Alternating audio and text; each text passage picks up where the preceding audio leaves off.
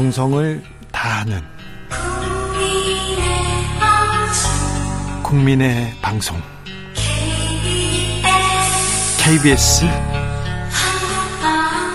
주진우 라이브. 그냥 그렇다고요.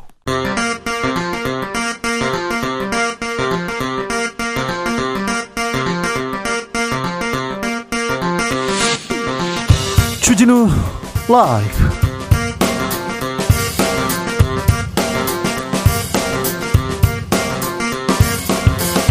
2022년 11월 24일 목요일입니다. 안녕하십니까. 주진우입니다. 여야가 이태원 참사 진상규명을 위한 국정조사에 극적으로 합의했습니다. 하지만 세부 내용을 놓고 신경전 계속되고 있습니다. 오늘 첫 전체회의는 파행 끝에 오후에서야 열렸습니다. 이태원 참사 국정조사에 대한 국민의힘 어떤 생각인지 성일종 정책위 의장에게 들어봅니다.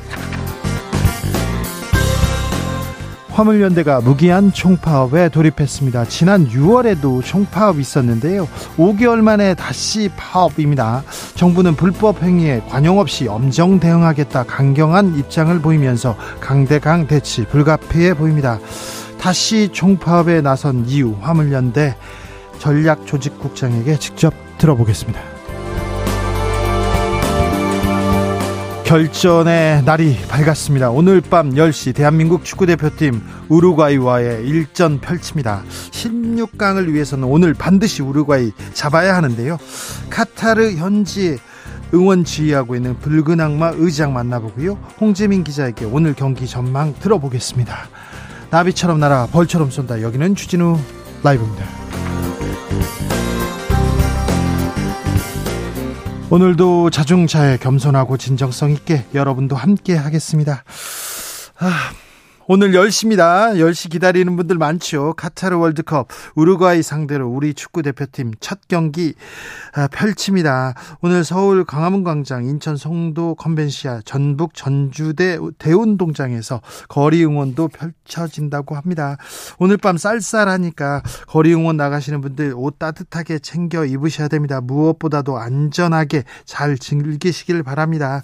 오늘 축구 경기 어디에서 누구랑 보십니까? 아, 축구는 같이 봐야 제맛인데 아, 예전에는 축구 누구랑 봐 어디서 봐 그런 전화 많이 받았는데 오늘은 딱 한 통 받았습니다. 아, 일 때문에 못 보시는 분도 있지요. 그리고요.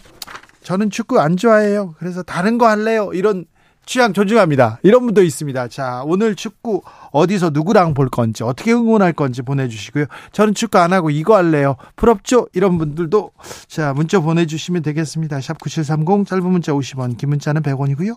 콩으로 보내시면 무료입니다. 그럼 주진 라이브 시작하겠습니다.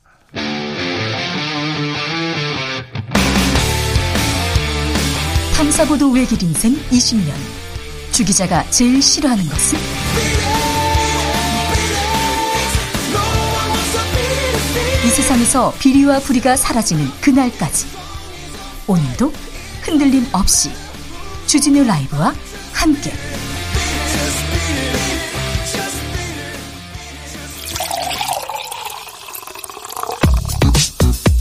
진짜 중요한 뉴스만 쭉 뽑아냈습니다.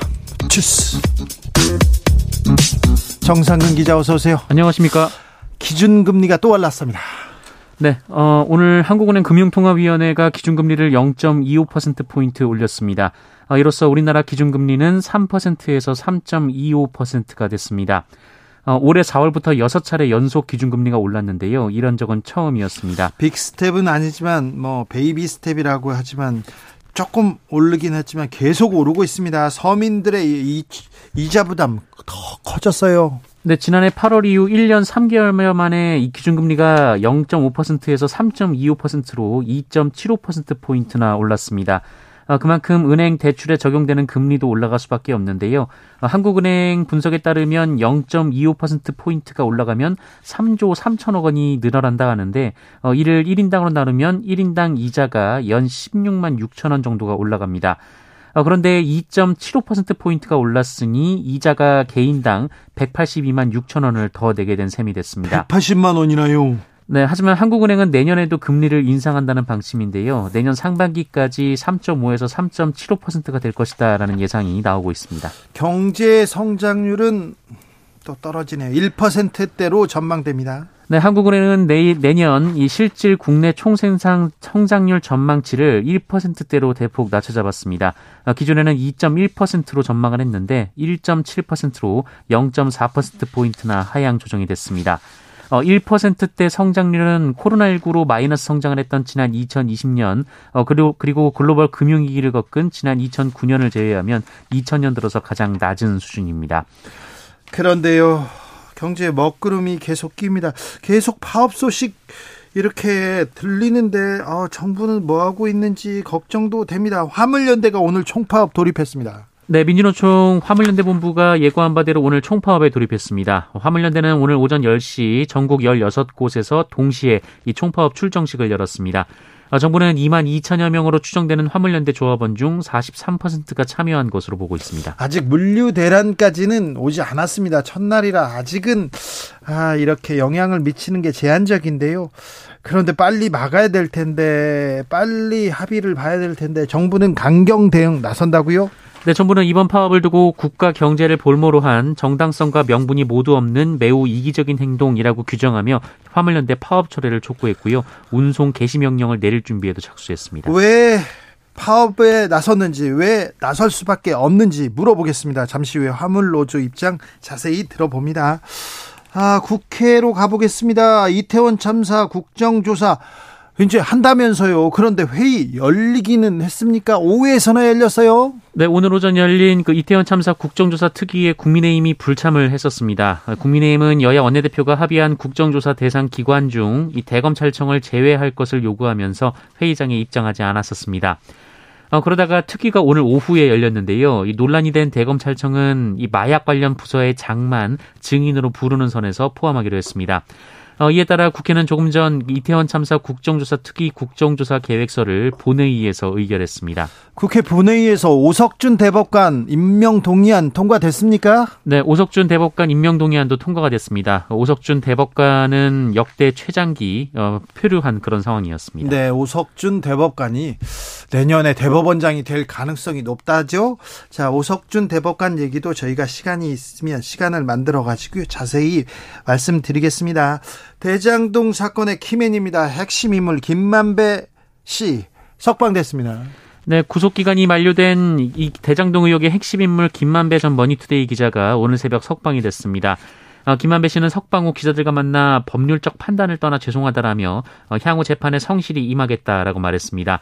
어, 다만 앞서 김만배 씨는 언론 인터뷰를 하지 않겠다라고 밝힌 바 있습니다. 네, 그동안 남욱 어, 남욱 씨가 계속 폭로를 이어가고 있는데요. 남욱 변호사는 다 김만배한테 들었다, 누구한테 들었다 이런 얘기입니다. 그래서 정말 중요한 것은 김만배 씨의 입인데요.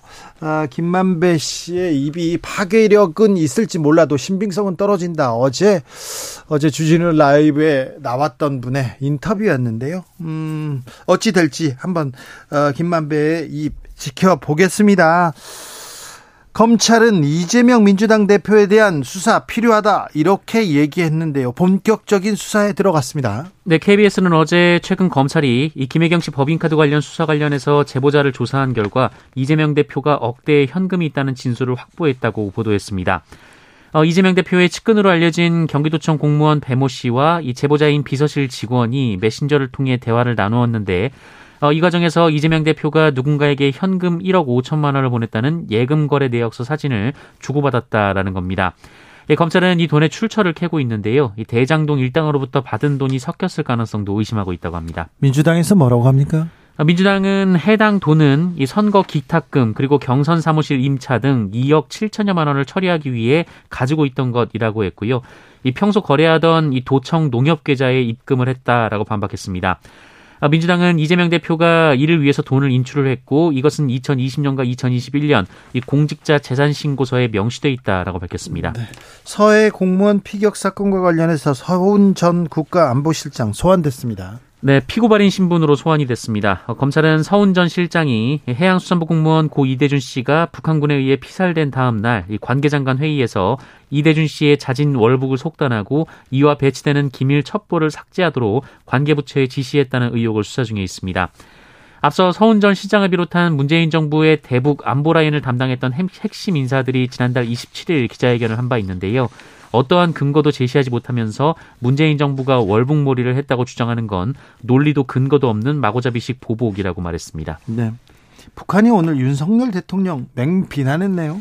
네, 김여정 북한 노동당 부부장이 윤석열 대통령을 맹비난했습니다. 어, 김여정 부부장은 오늘 조선중앙통신을 통해 공개된 담화에서 이 남한 국민들은 자꾸만 위태로운 상황을 만들어가는 정권을 왜 그대로 보고만 있는지 모를 일이다라는 말을 했고요. 어, 윤석열 대통령을 천치바보라고 지칭하기도 했습니다. 천치바보요? 네, 그리고 또한 그래도 문재인 전 대통령이 있을 때는 적어도 이 서울이 우리의 관역은 아니었다라는 말을 하기도 했습니다. 어, 김여정 부부장은 지난 8월에도 그 윤석열 정부의 담대한 구상을 비판하면서 어, 윤석열 대통령을 향해서 인간 자체가 싫다라고 말한 바 있습니다. 천치 바보요. 그리고 문재인 전 대통령이 있을 때는 적어도 서울은 우리의 관역이 아니었다. 이게 무슨 의미인지 잠시 후에 김종대 의원하고 자세히 좀 들여다 보겠습니다. 음, 자녀가 있다는 이유로 성소수자의 성별 전환 불허해선 안 된다. 이런 대법원 판례가 나왔습니다. 네, 성전 환자가 미성년 자녀를 뒀다는 이유만으로 가족관계 등록부에 적힌 성별 정정을 할 수 없도록 해서는 안 된다라는 대법원 판단이 나왔습니다. 어, 대법원은 지난 2011년 이 미성년 자녀가 있는 성전환자의 성별 정정은 허용할 수 없다라고 판결을 내렸는데 이 기존 판례를 뒤집었습니다.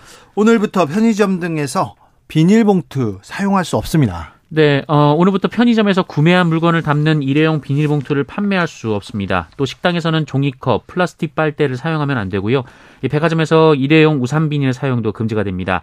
어, 그리고 체육시설에서는 합성 수지 재질, 일회용 응원 용품 사용도 금지가 됩니다. 어, 일회용품 사용 제한을 어기면 300만 원 이하의 과태료가 부과되는데요. 어, 다만 1년 계도 기간이 있습니다. 코로나 상황 어떻습니까? 네, 오늘 코로나19 신규 확진자 수는 5만 9,089명이 나왔습니다. 어제보다 만 1,000여 명 정도 줄었는데요. 어, 그러나 지난주와 비교하면 3,600여 명 늘었습니다. 어, 위중증 환자는 437명으로 어제보다 40명 줄었지만 엿새째 400명을 유지하고 400명대를 유지하고 있고요. 사망자는 59명이 나왔습니다. 주스 정상근 기자 함께했습니다. 감사합니다. 고맙습니다. 자 오늘 월드컵 축구 우루과이전이 있습니다. 어디서 누구랑 보십니까? 어 지난번에 축구 응원 기억나요? 막 그런 분들이 있는데요. 9828님, 전 딸하고요. 광화문에서 붉은 악마와 함께 응원하기로 했습니다. 지금 가는 중이에요. 으라차차 얘기하는데, 아, 오늘 저녁에 쌀쌀하니까 아, 감기 조심하시고요. 아, 또 축구는 또 여러 사람이 모여서 같이 봐야 이렇게, 같이 봐야 이렇게 또 재미가 있습니다. 7093님, 동네 선후배들과 9시에 호프집에서 만나기로 했습니다. 치맥하면서 응원할 건데 이겼으면 좋겠습니다. 대극전사 화이팅! 아, 이게 모여서 봐야 된다니까요. 치맥, 아, 아유, 네. 축구와 또 치맥 빠질 수 없는, 아, 정말 이게, 친구인데, 친구인데, 외국 사람들은 이 치맥, 이거 알까요? 아, 영국 사람들은 펍이라고 이렇게 맥주집에서 이렇게, 맥주집에서 맥주 먹으면서 이렇게 축구 많이 보거든요. 근데 소리만 지르고, 노래만 부르고요. 조금 있다가 보면 여기서 막 취해가지고 누워 있고, 그, 앉아가지고 이렇게 우리처럼 좀 응원하고 그런 문화는 별로 없습니다. 거의 대부분 욕합니다. 욕하면서 보는데,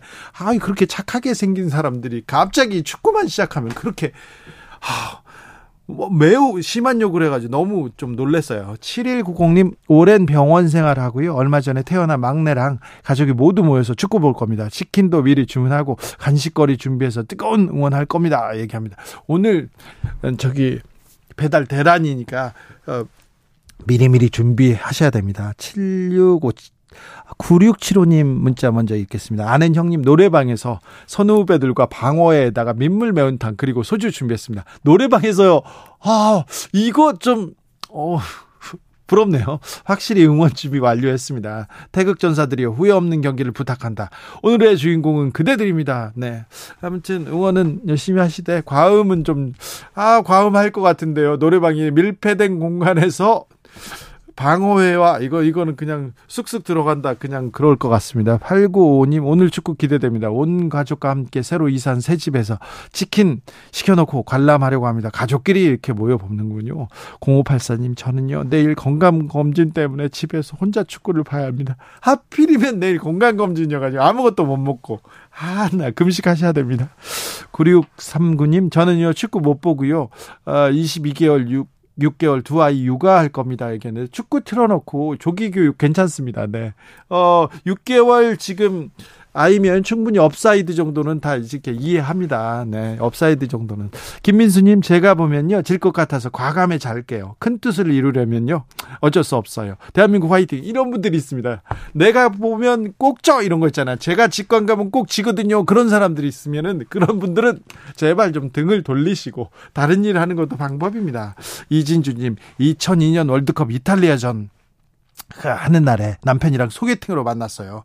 어째어째 하다가 응원 같이 하면서 결국 골이 냈습니다. 그 후로도 월드컵 축구 절대 안 봅니다. 절대 안 봐요. 왜 그런지는 에휴, 말씀 안 드려도 아시죠? 아이고 2002년에 응원하다가 눈 맞아가지고 사귀고 결혼한 분들 많습니다. 그래서 축구가 원수라는 사람 아, 이진주님 말고 많습니다. 괜찮아요, 네, 괜찮아요, 네. 그래도 오늘 좋은 경기, 후회 없는 경기 이렇게 펼쳐야 되는데 전력은 우루과이가 한 수 위지만 2010년에는 우리가 무릎을 꿇었지만 아이 그래도 이번에는 우리가 대갚아줄 차례입니다. 자, 대한민국 건아들의 힘을 믿습니다.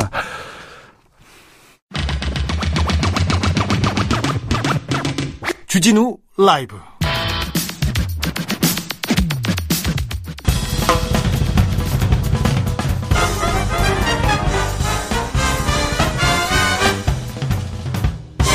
훅 인터뷰 모두를 위한 모두를 향한 모두의 궁금증 훅 인터뷰 화물연대가 오늘 자정을 기해서 무기한 총파업 돌입합니다. 음, 지난 6월에도 파업을 했었는데요.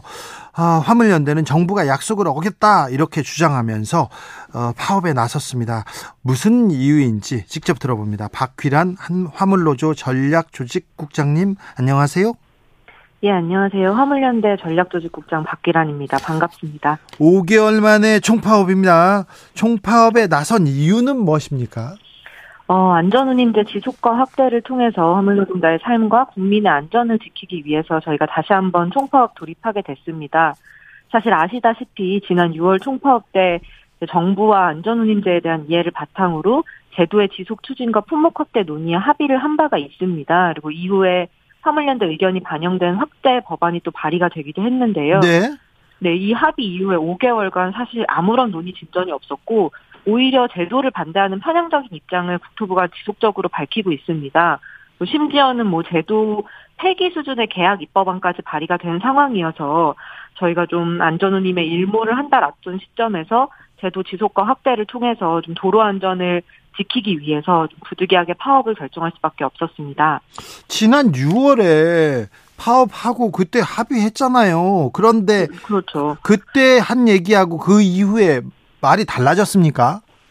네, 사실 당시에 합의를 봤을 때 정부에서도 안전운임이 필요한 제도기 때문에 이 제도가 정말 필요하다는 합의를 바탕으로 우리가 지속 추진하자. 그리고 품목 확대에 대해서는 당장 이 자리에서 결정할 수는 없지만 어떻게 확대를 해나갈지 앞으로 논의해 나가자. 여기에 대해서 합의를 한 거예요. 근데 사실 합의 직후부터 바로 직후부터 여러 가지 장차관 발언이라든지 이런 걸 통해서 제도의 취지를 국토부가 계속 부정을 하고 있고요. 심지어는 얼마 전에 있었던 국회 보고에서 어, 엄영수 2차관이 안전운임제는 시장경제와 맞지 않는 법이다. 아예 제도 취지를 부정하고 좀 제도 폐지를 암시하는 발언까지 좀 하고 있습니다. 이런 것들을 봤을 때 정부에서 그 안전운임이 필요하다는 합의를 뒤집고 또 제도를 지속하거나 혹은 품목 확대를 논의하겠다는 합의를 다 뒤집고 뭐 일몰제 폐지도 안 된다. 품목 확대도 안 된다. 이런 자체적인 결론을 내렸기 때문에 저희가 봤을 때는 당시 합의가 완전히 부정됐고 그렇기 때문에 화물연대가 다시 한번 총파업에 들어갈 수밖에 없었다. 이렇게 말씀을 좀 드릴 수 있을 것 같아요. 정부에서 일몰제 폐지 안 된다 이렇게 얘기한다는데 일몰제 네. 이 일몰제 폐지 연구 이 말이 무슨 말입니까? 어, 안전운임제가 2018년에 도입이 돼서 2020년부터 지금 적용이 되고 있습니다.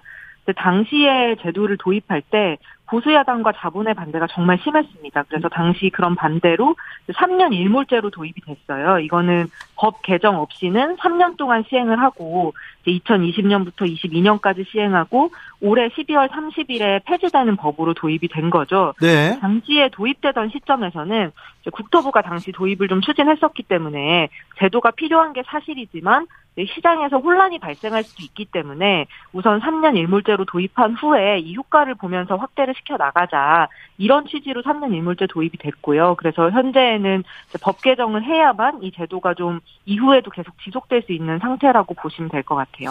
그러면 안전운임제 올해 말에 종료된다는 거죠? 네, 그렇습니다. 그래서 이거는 막, 막아야 된다, 이건 안 된다, 지금 화물연대에서 얘기하는 거고요. 네, 일몰제 폐지와 또 제도를 점점 확대시켜 나가야 된다. 이렇게 주장을 좀 하고 있습니다. 그런데 6월까지만 해도 그래 어, 정부도 화물연대 얘기를 듣겠다. 조금 더 제도를 개선하겠다 하다가 이제 입장을 바꾼 상태다 이거죠. 네, 네, 맞습니다. 아, 지금 물류 대란이 코앞인데 원희룡 국토부 장관은 안 보여요. 뭐 뭐라고 합니까? 뭐 장관이 사실 오늘도 원희룡 장관 담화문이 있었고요. 네. 어제도 또 그 국토부 유튜브를 통해서 이제 담화문 같은 걸 좀 발표를 했습니다. 강경대응 그 얘기만 하던데요.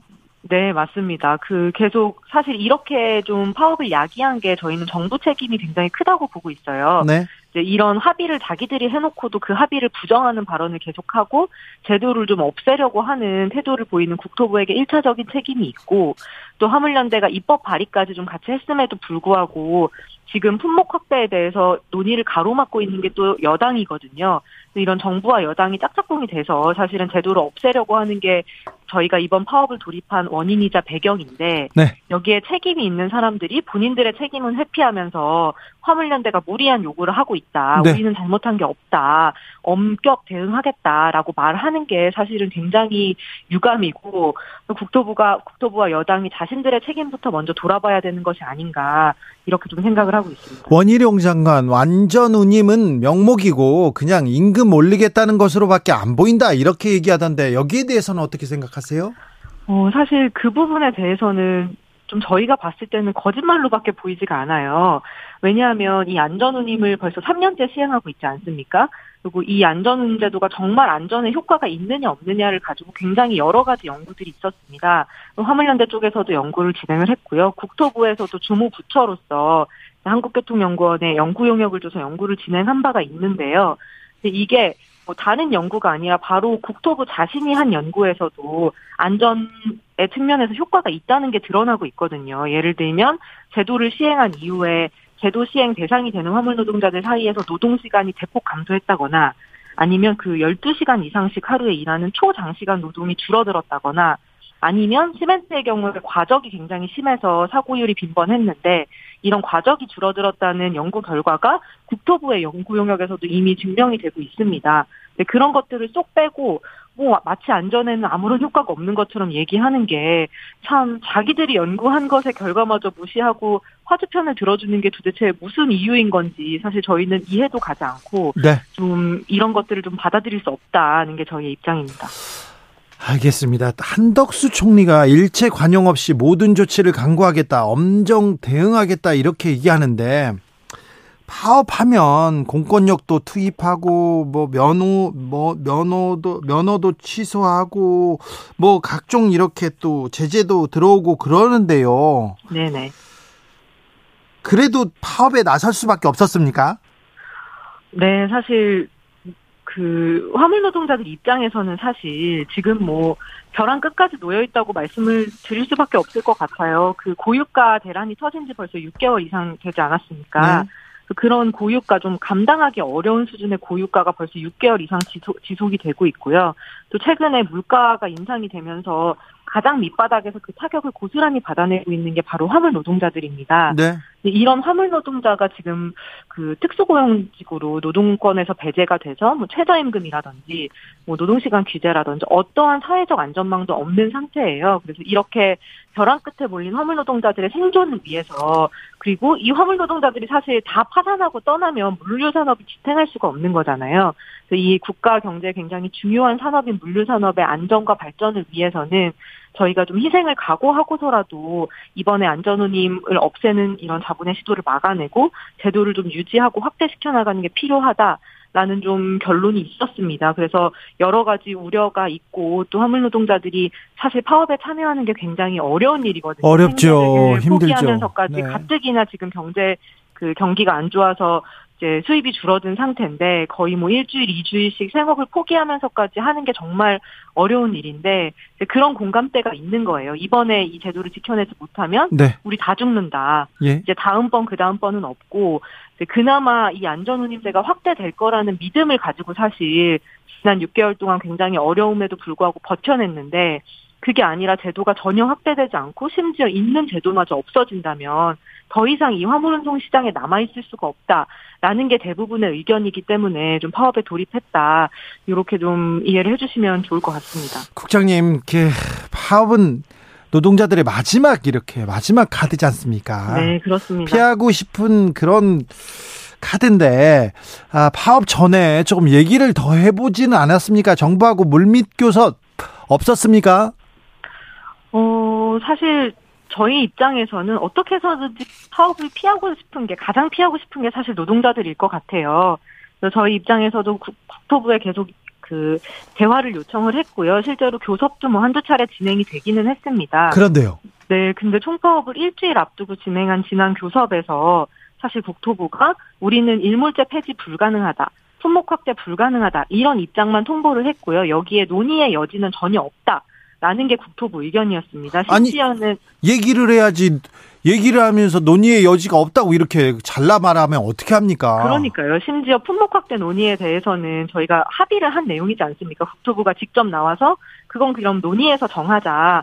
라고 합의까지 직접 한 상황인데 거기에 대해서 뭐 실무적이나 기술적으로 품목 확대가 불가능하다는 게 국토부 내부 입장이다라고 네. 밝히니까 저희 입장에서는 이게 두 번 세번만 아무리 수차례 만나봤자 더 이상 여기에서 대화가 진절될 것은 없다라는 생각이 들 수밖에 없는 거고요. 결국에는 이 파업을 야기한 게 저희가 봤을 때는 합의 파기한 국토부이자 이런 국회에서의 논의마저도 거부하고 있는 국힘이다. 이렇게 좀 말씀드릴 수 있을 것 같아요. 조미용님께서 돈이 남아더라 파업하는 게 아닙니다. 그래도 파업합니다. 진짜 막다른 골목입니다. 이렇게 얘기하셨고요. 5888님께서는 저는요 화물 차주인데요. 이번 파업 반대합니다. 화주들을 볼모로 이렇게 무작정 파업하면 안 됩니다. 화주 입장은 전혀 무시한 처사입니다. 이런 의견에 대해서는 어떻게 생각하십니까?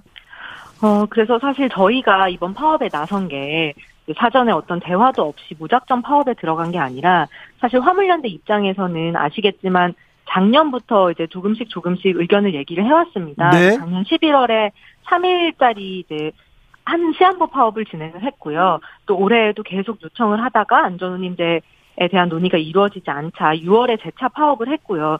그렇게 파업을 해서 사실 결론이 안 났음에도 불구하고 우리가 논의와 대화를 통해서 풀어나가야 하기 때문에 당시에도 파업을 유보하고 국토부와 합의를 이룬 바가 있습니다. 근데 이 화물 노동자의 유일한 사회적인 안전망인 이 안전운임제가 지금 일모를 한 달, 한 달 남겨놓고 사실상 정부와 국회가 여당이 폐기의 수준을 밟, 수순을 밟고 있기 때문에 좀 부득이하게 파업에 돌입할 수밖에 없었다는 걸 말씀을 드리고 싶고요. 또 네. 화물연대가 요구하는 이 안전운임제가 비단 뭐 운송료를 몇 푼 올려줘라, 수입을 더 올려줘라 이런 요구가 아닙니다. 이렇게 그 적정 수입을 보장해야만 도로의 안전, 화물 노동자의 안전이 보장될 수 있고 또 이 물류 산업도 장기적으로 봤을 때 적정 운임이 보장되고 노동자들이 안정적으로 위험하지 않게 운행할 수 있어야 또 산업이 건강하게 발전하고 지속하지 않겠습니까?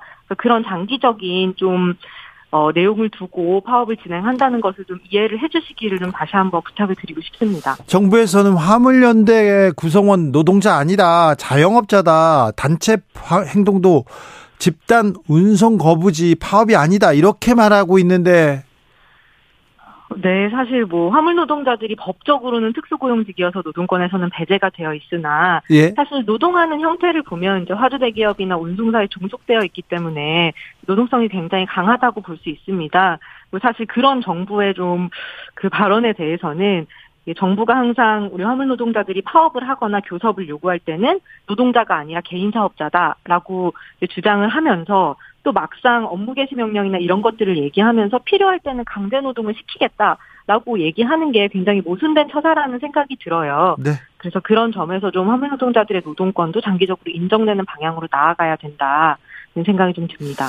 아, 파업이 장기화되면 음, 건설, 자동차, 선박, 뭐 수출 일단 수입 다 문제가 되는데요. 네네. 자, 파업이 파업이 빨리 끝나야죠. 빨리 끝나야 되는데 어, 파업이 끝나기 위해서 어, 종료되기 위해서 선결돼야 되는 조건들이 뭐가 있습니까?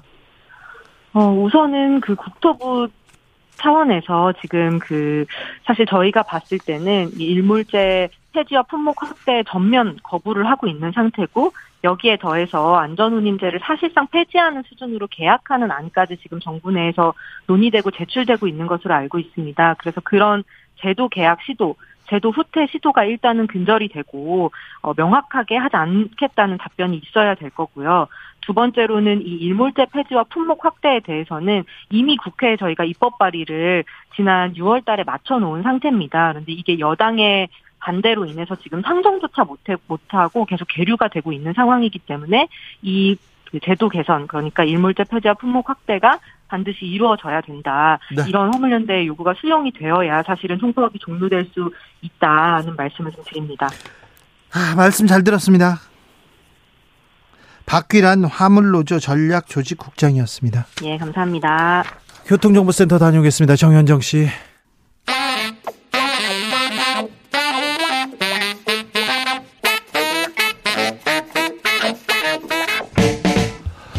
세계는 넓고 이슈는 많다. 우리의 시야를 국제적으로 넓혀 봅니다. 국내 뉴스, 국제 이슈 다 덤벼라. 지금은 글로벌 시대.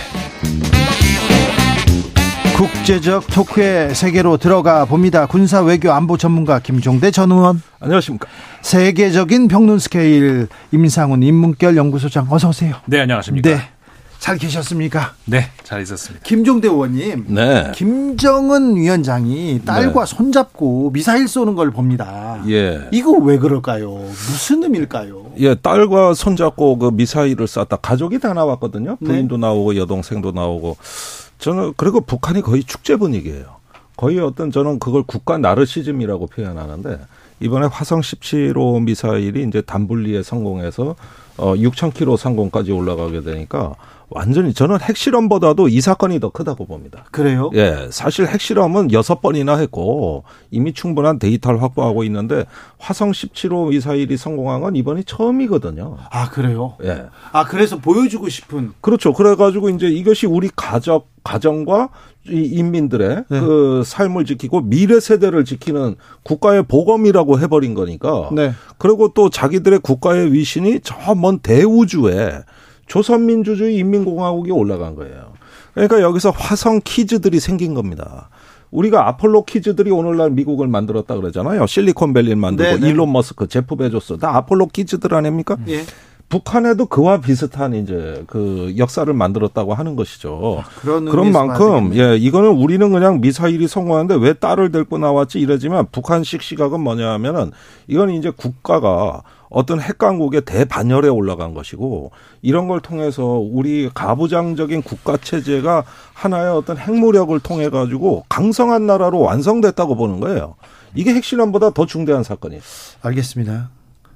어, 막힘없이 대답을 하니까 하나 더 물어보겠습니다. 돌발 질문 하나 예. 더. 어, 오늘 김정 김여정이 직접 나와서 윤석열 천치 바보 왜 네. 보고만 있나 하면서 예. 문재인 해먹을 땐 서울이 관역은 아니었다 이러면서 네. 수위를 높이고 있는데요. 예. 요 발언 왜 그런 겁니까? 자, 북한의 오늘 김여정 부부장 담화는 뭐 거의 막말 대잔치, 어떤 막말의 백과사전을 보여주는 듯한 어, 양상을 보여주는데요. 네. 물론 윤석열 대통령에 대해서 지난번에는 인간 그 자체가 싫다. 네, 네. 예, 이렇게 얘기했던 그 당사자 아닙니까? 네, 네. 그러니까 2탄, 3탄 미사일보다 말폭탄이 더 위력적이에요. 네.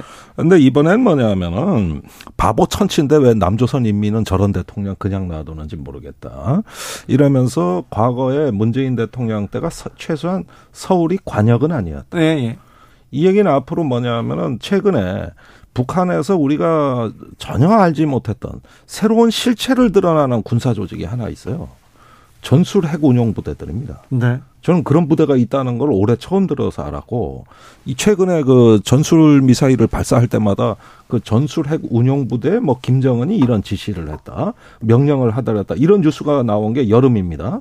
그런데 이번에 김여정 부부장 담화는 자기 말을 깊이 새겨 들으라는 거예요.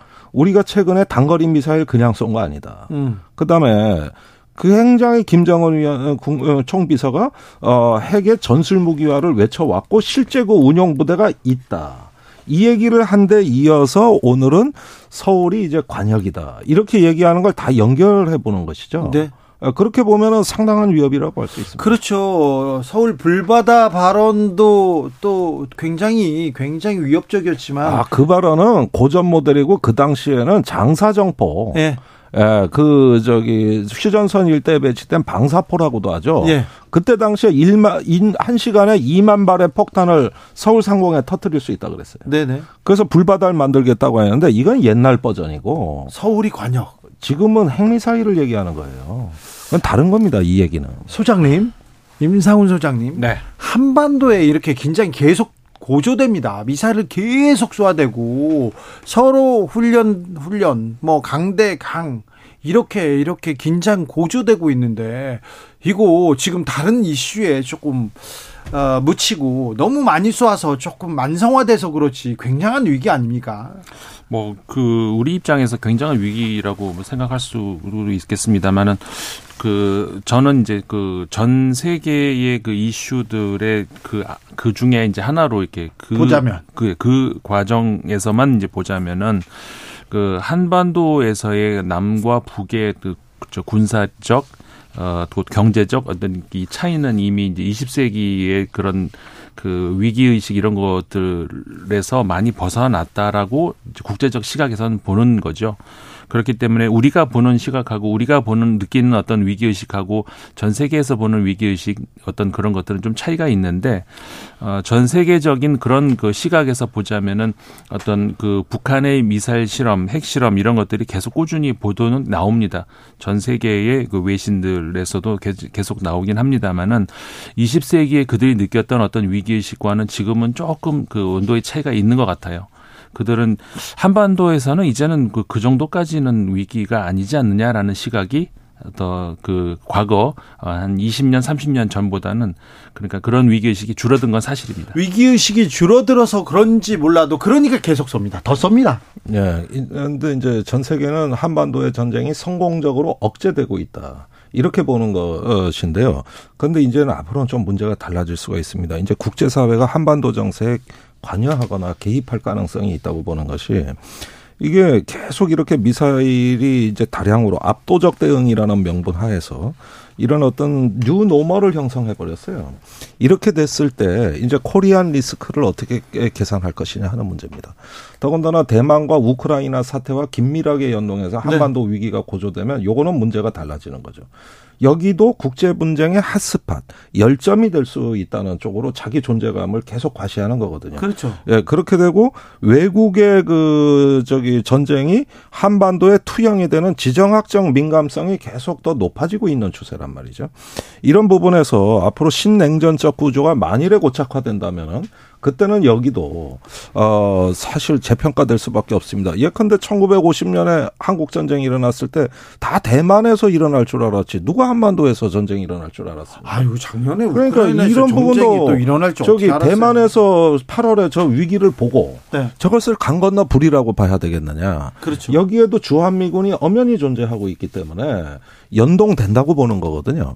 그런 점에서는 지금은 새로운 세계의 어떤 이제껏 볼 수 없었던 또 다른 국제 질서의 판이 열리고 있다. 이런 점에서 한편으로는 조금 네. 예, 경계해야 될 요소도 우리 스스로가 마음가짐이 그래야 된다고 저는 생각해요. 제 주변 사람들은 네. 올 겨울에 대만에 다녀오자 이런 얘기를 많이 합니다. 네. 아무래도 내년에는 어, 군사 위기로 대만이 어떻게 될지 모른다 이런 얘기를 합니다. 항상 지금 중국이 변수입니다. 네. 대만 변수고요. 중국은 또 코로나 대응을 잘 못해서 지금껏 뭐 봉쇄만 봉쇄로 이렇게 코로나를 잡으려고 하는데 최근 보면은 방역 이 봉쇄만으로 코로나를 잡 묶을 수 있다는 거는 이건 거의 그냥 허상이라는 게 드러나지 않습니까? 사실 지금까지 이제 중국이 어, 코로나 초기부터 우리, 흔히 우리가 이제 중국식 모델이다 해가지고 완전히 그 통제하고 봉쇄하고 네. 그렇게 해오지 않았습니까? 어, 그런데 이제 그 전 세계적으로 세 가지 모델을 우리가 이, 2020년, 21년, 특히 20년대 얘기를 많이 했었죠. 중국식 완전 봉쇄하는 그런 모델. 그다음에 스웨덴이나 영국에서 했던 방임식 네. 좀 이렇게 놔두면 인간이 면역이 된다 이런 식 이제 한국이 그 어떤 중간 격이었는데 대만도 좀 비슷하긴 했었습니다만은 그러니까는 첨단 어떤 그그 그 그렇죠. 장비들 IT 기술로. 네, 그런 것들 그 다음에 이제 어떤 그그 국민들의 어떤 그 협- 협조 이런 것들을 해가지고 유럽 같은 경우에 그게 통하지를 않았었죠. 이제 카드를 내가 왜 보여줘 이런 그런 대응들이 많았었는데 그러니까 그런 그 한국식 모델이 그래 그 많이 성공을 했던 것들을 이제 전 세계에 보여주긴 했었죠.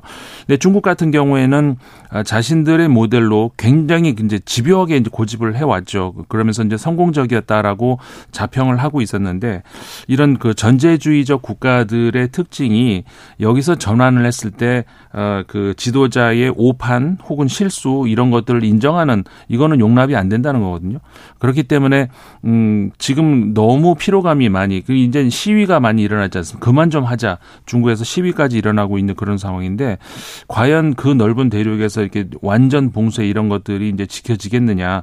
어 부분적으로 이제 그 대도시 주변 중심으로 해 가지고 하고 있습니다만 이게 지금 절 제대로 지켜줄 질 거라고 저는 그 생각을 하질 않아요. 네. 근데 중국의 경제 불안, 중국의 정치 불안, 정치가 불안하고 조금 이 자기네들 지지율 떨어지고 그러면 독재자들은 이게 다른 곳으로 이렇게 눈을 돌리지 않습니까? 대만, 예, 그래서 대만 북한. 예. 사실 이 봉쇄 정책 이후에 중국의 연평균 경제 성장률이 3%대로 하락한다는 네, 말입니다. 내년에는 더 절망적입니다. 예, 대체로 5%대는 유지되는 나라거든요. 네. 그렇죠. 그 전에 어, 아무리 어려워도 전 세계가 어려워도 어려워도 5%. 혼자 성장하는 나라예요. 네. 그런데 이게 3%대로 저하됩니다. 그리고 청년 실업률이 거의 20%에 이제 도달하게 되고요. 그다음에 그 중요한 어떤 수출 전략 품목의 생산에 차질을 빚습니다. 이런 상태가 되다 보면은 이 사회 전반적으로 성장을 구가했던 덩샤오핑 이래로의 그 황금의 시대가 여기서 이제 멈추는 거 아니냐. 중국이라는 공장이 서버리는 거 아니냐. 여기까지도 문제의식이 가는 것이죠. 이 모든 원인의 출발은 백신의 실패였습니다. 중국산 시노팜 백신이 신뢰받지 못해요. 예. 그러니까 서구는 with 코로나가 됐던 그 이면에는 백신의 성공이라는 게 엄연히 존재됐는데 중국은 외국 백신을 안 씁니다. 그리고 봉쇄 정책을 펴는 것이죠. 그런데 그것이 결국은 어떤 그 경제에 있어 가지고 심각한 성장 동력의 고갈로 나타나고 있고 그것이 외부로 이제 표출되는 것이 대만에 대한 전략적 공세 네. 예, 이런 부분들입니다. 그래서 이런 것들이 자칫 중국 민족주의의 어떤 그 고조로 이어졌을 때는 위험할 수도 있다. 그런 점에서 이제 저희도 중국에 대해서도 이런 식의 어떤 그 어, 시진핑식 방역 모델에 대해 가지고 이제는 좀 관여해야 되지 않느냐. 중국이 그렇게 되면 한국 경제도 타격을 입어요. 그렇죠. 예, 이게 지금 상호 의존적인 에, 그 경제 관계에서 우리도 피해자가 된다는 거예요. 경제나 안보 면에서 도저히 우리는 뗄래야 뗄 수가 없습니다. 그러니까 걱정입니다. 음, 아무튼 중국 이렇게 봉쇄로 통제로 코로나를 막을 수는 없는데 혹시 불똥이 대만이나 또 안보 북한으로 가지 않을까 그거 걱정입니다.